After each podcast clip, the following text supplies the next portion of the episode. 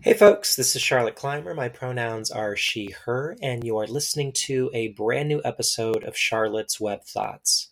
This is the audio slash podcast version of the actual Charlotte's Web Thoughts on Substack.com. You can go subscribe to that at charlotteclymer.substack.com. It's completely free. All you need is an email. It takes less than five seconds to sign up, and it helps me out immensely. And if you'd like to support me and help me pay my bills with a paid subscription, I would certainly welcome it. So please do go subscribe. charlotteclymer.substack.com. March 1st, 2024. We're lucky to be the destination of migrants. Yesterday was a bit of high political drama as President Biden and Donald Trump simultaneously paid visits to the southern border in Texas, 266 miles away from each other, Biden in Brownsville and Trump in Eagle Pass. Their leadership approaches couldn't have been any different, of course. Trump and the GOP are once again seizing on immigration as their tip of the spear campaign message, claiming that our nation is under threat from undocumented migrants. It is not and President Biden is doing his damnedest to fight disinformation on the issue while projecting strength in the face of the GOP's bumper sticker philosophy jousting. In Brownsville, the president talked up the bipartisan border deal that got pretty obviously scuttled by Senate Republicans in deference to Trump, whose racist immigration rants have become his signature song.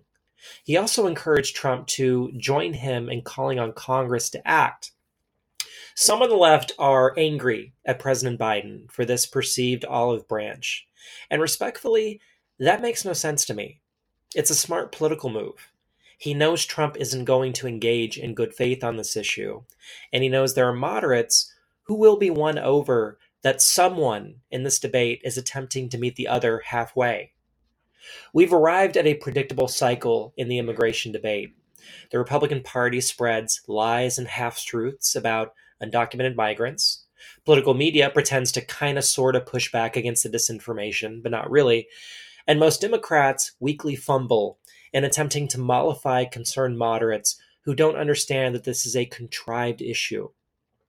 Anyone old enough to remember the 28 midterm, uh, excuse me, 2018 midterms, approximately 20 years ago, it feels like, will recall the conservative media panic over migrant caravans that were about to invade the United States. The day after the midterms, that issue quickly faded away, and the next clown cause took its place to stoke outrage. See, the Republican Party doesn't really have any good ideas on how to protect the border for the simple reason that the border is too big to protect. The US Mexico border is nearly 2,000 miles long. Barring some unforeseen advancement in extraordinary technology, it is impossible to protect the border. Even assuming a wall that long could be built, for several reasons, notably cost, it cannot be built, the entire stretch of border would still need to be actively monitored. You can scale these walls and cut through them. Seriously, there are videos of this happening. Someone's got to be there to prevent that from happening, right? So let's be generous for a second and pretend that there'd only need to be a skeleton crew, say five personnel, for every two miles along this hypothetical wall. That works out to about 5,000 personnel being actively deployed at any given moment. But these folks need sleep. So, at about a standard 40 hours a week, we're actually looking at 20,000 personnel at least being actively deployed to actively monitor the border. So, presumably, after we've built this giant wall, which in itself is quite expensive, there will be the far more complicated task of comprehensively guarding the wall and repairing it over time, forever. No one should understand this better than Trump. Remember his campaign pledge in 2016? He would get the wall built and Mexico would pay for it. Well, Trump came into office in 2017 with a federal trifecta. The presidency, the House, and the Senate were all under GOP control. In fact, the Republican majorities in Congress were more than enough to get done whatever the hell needed to be done in order to build a wall. Everything was in place to act on his main campaign pledge. And yet, four years later, the Trump administration had built just 52 miles of new primary border barriers basically 52 miles of new wool. Although he often takes credit for 500 miles because about 90% of that were repairs to existing primary and secondary border barriers. Basically, this man talked so much shit about the border and the non existent migrant crime wave and how only he could take care of it. And yet, after voters gave him every lever of power he needed to do just that, only an additional 2.7% of the US Mexico border had new barriers by the end of his term. Oh, and Mexico didn't pay a dime, of course. I mean, really, think about that. Trump could have single handedly ensured the wall got built in those first two years of his presidency, but he didn't. Far from it. Why? Well, I think it's pretty obvious. I got four points for you. Number one, Donald Trump and the Republican Party know that's an impossible task to comprehensively protect the border and stop the immigration of undocumented migrants. It ain't going to happen. There's just too much border for it to be feasible. Number two, Trump and the GOP partly don't want to solve this issue because it's an incredibly potent vehicle for racist propaganda and electoral strategy. Part of the allure of this topic is that it's very easy to message on in bad faith, replete with blatant disinformation, because it can't actually be solved, and thus it's the gift that keeps on giving. Three, they partly don't want to solve it, which would mean mass deportations and asylum refusals, among other things, because they know that the American economy would collapse without undocumented migrants. In fact, the Congressional Budget Office, CBO, has estimated the influx of new immigrants, uh, documented and undocumented, excuse me, undoc- excuse me, documented and undocumented, will strengthen the U.S. economy by, by seven trillion over the next decade. Excuse me, I apologize. Let me reread that. In fact, the Congressional Budget Office, CBO, has estimated the influx of new immigrants, documented and undocumented, will strengthen the U.S. economy by $7 trillion more over the next decade than without this labor force otherwise. So, literally, literally, undocumented migrants are better for our economy. our economy is better with an influx of undocumented migrants. Number four, final point fear is a primary motivator for the Republican base. And the foolish moral panic over the non existent migrant crime wave, there is no migrant crime wave, makes for excellent propaganda, which draws considerably more fundraising and electoral sting in much of the country. Now, look, I don't think all conservatives or all Republicans are included in the above. There are reasonable adults on the right who simply want common sense measures in place to prevent the rare, demonstrably dangerous immigrant from entering the country. That is entirely reasonable, and I agree with it. We should have sensible border security policies in place.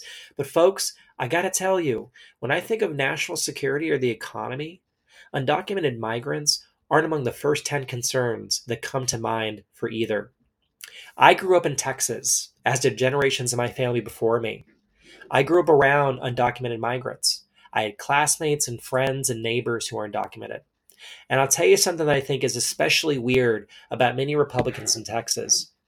They'll say illegal immigration is a problem, except when it comes to the undocumented migrants they personally know. Oh, that guy? He's good people. Leave him and his family alone. They're not bothering nobody. They are aware of this paradox, and they don't seem to care that it's hypocritical.